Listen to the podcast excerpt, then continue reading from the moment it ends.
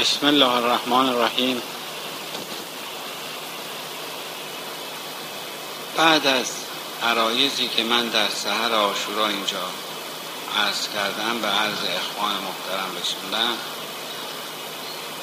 چند سال که ریشه سال ها همه یکی بود به طور کتبی برای من مطرح کردم و از من خواستند که جواب سوال رو عرض کنم که البته همونطور که عرض کردم سوال ها متفا سوال ها یکی بود ولی از نظر انشا و متن متفاوت بود ولی نظر یکی بود.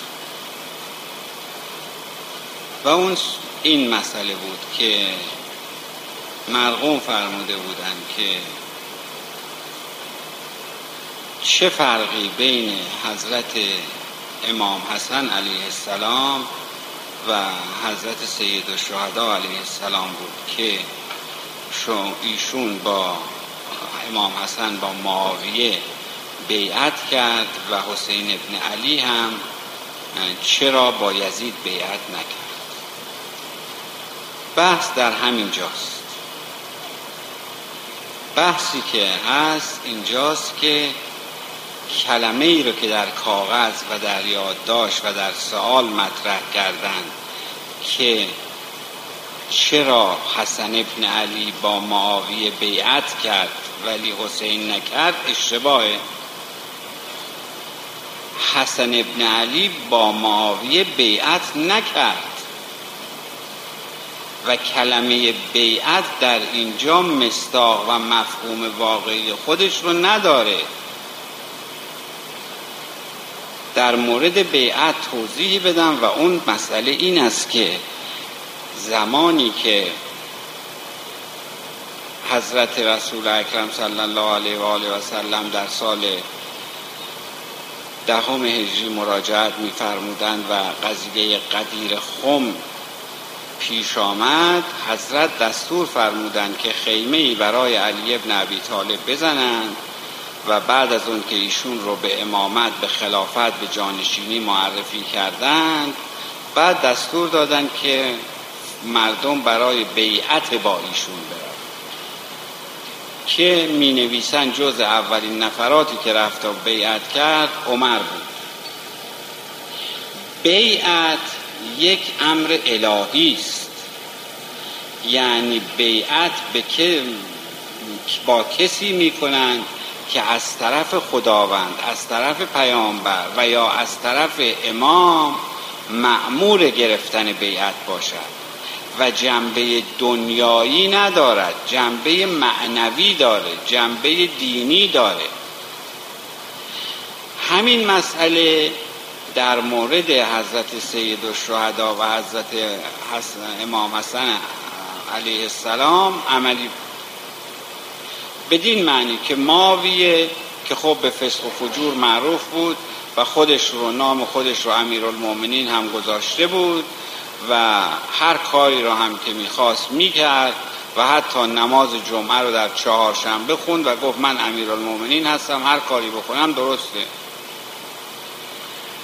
حسن ابن علی با معاویه بیعت نکرد. اگر بیعت کرده بود العیاذ بالله با, با معاویه بیعت کرده بود طبعا بایستی چهارشنبه هم می‌رفت و با در نماز جمعه معاویه شرکت می‌کرد.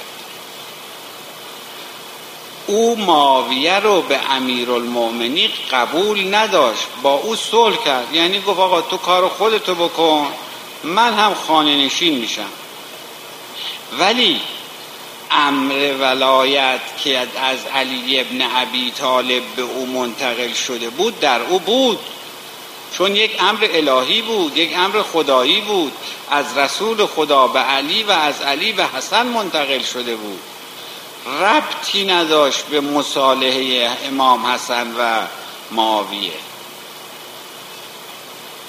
و جو موجود در آن زمان از نظر سیاسی و اجتماعی اقتضای اینو می‌کرد که حضرت خانه نشین باشند و با او صلح کنند.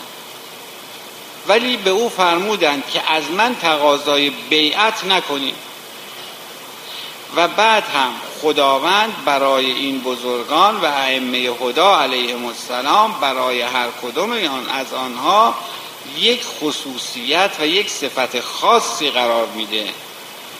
کما اینکه برای حسن ابن علی علیه السلام علم رو قرار داده بود صبر زیادی داشت اون بزرگوار. فسخ و فجور و خلاف شرع معاویه رو می‌دید خون جگر می‌خورد در خانه نشسته بود و دم بر نمی آورد چرا؟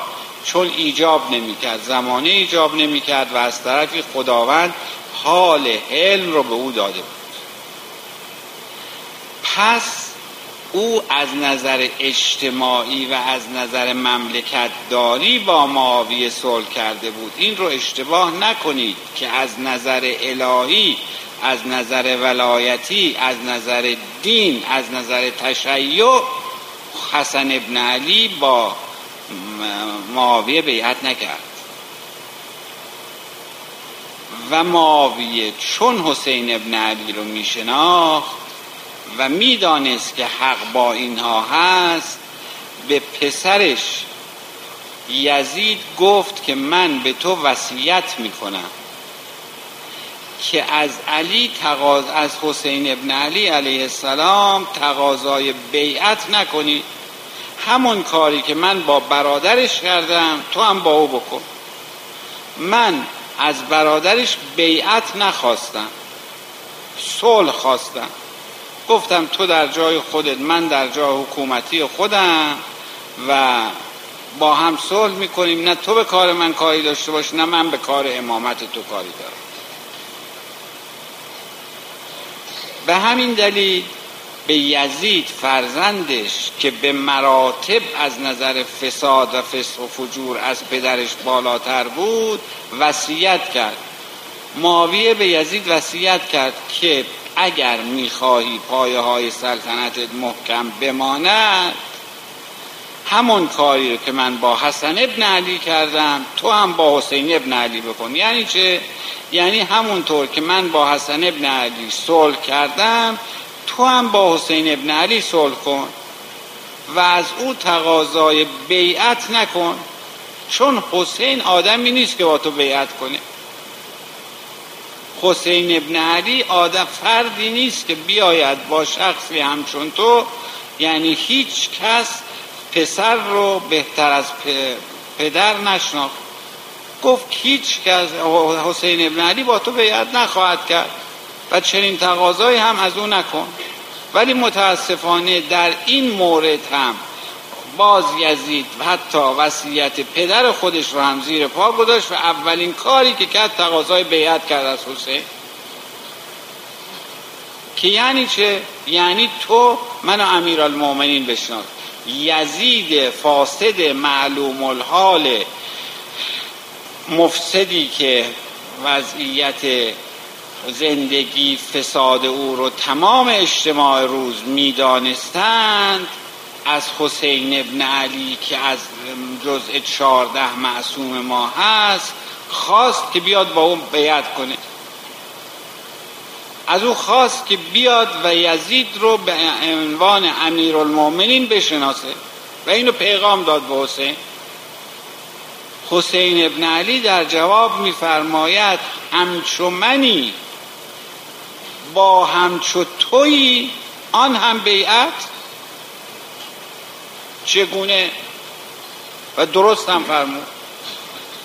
حسین ابن علی که روی سینه پیامبر خدا نشسته بود حسین ابن علی که وقتی به دنیا آمد حضرت رسول خدا فرمودند که او رو بیارید و وقتی آوردند و در گوش او از آن اقام خوند گریست به تلخی گریست حضرت رسول اکرم گریستند صلی الله علیه و آله و سلم و بعد فرمودند که تو را مصیبتی عظیم در پیش است چرا؟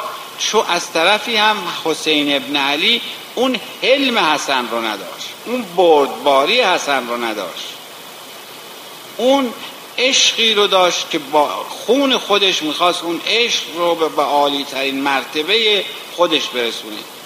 این عرایزی که کردم فقط برای روشن شدن دو نکته بود. یکی این که حسن ابن علی بیعت نکرد با ماویه این رو توجه بفرمایید. بیعت یک امر ولایتی و ایمانی است. بیعت نکرد صلح کرد در خانه نشست. یزید از حسین ابن علی خواست که بیعت کنه. فرستاد پیغام داد و به او گفت گفت جانت در خطره تو رو می‌کشم ناموست همه چیزت همه زندگی که او در جواب میفرماید همچو منی با همچو تویی و اون هم بیعت. خب این تکلیف روشن کرده بود. این فرق این دوتا بود که پدر که معاویه بود از حسن ابن علی صلح خواسته بود و یزید که پسر هست از حسین ابن علی که برادر حسن ابن علی هست بیعت خواسته بود. که همین غیرت حسینی جوشش عشق حسینی که ظهور عشق اعلا می‌گوییم ما او رو وادار می‌کنه به این که چنین چیزی رو قبول نکنه. البته این رو هم عرض می‌کنم. از هر یک از انبیاء خدا شخصی همچون یزید یا معاویه بیعت می‌خواستن نمی‌کردن. ولی چون تاریخ در مقابل این دوتا قضیه رو قرار داد من این عرض رو کردم. و بعد پدرش معاویه به یزید می‌گوید که اگر چنین چیزی رو از حسین ابن علی بخواهی پایه های سلطنت و حکومت رو متزلزل خواهی کرد. و همین هم شد که ما بنی امیه بیش از 90 سال حکومت نکردن. من این عرضی که کردم جواب چند کاغذ بود که برای من رسیده بود که خواستن ببینن که فرق عمل حسین ابن علی علیه السلام و حسن ابن علی علیه السلام چه بود. که اون هم در بیعت و صلح بود که خدمتتون عرض کردم. و السلام علیکم.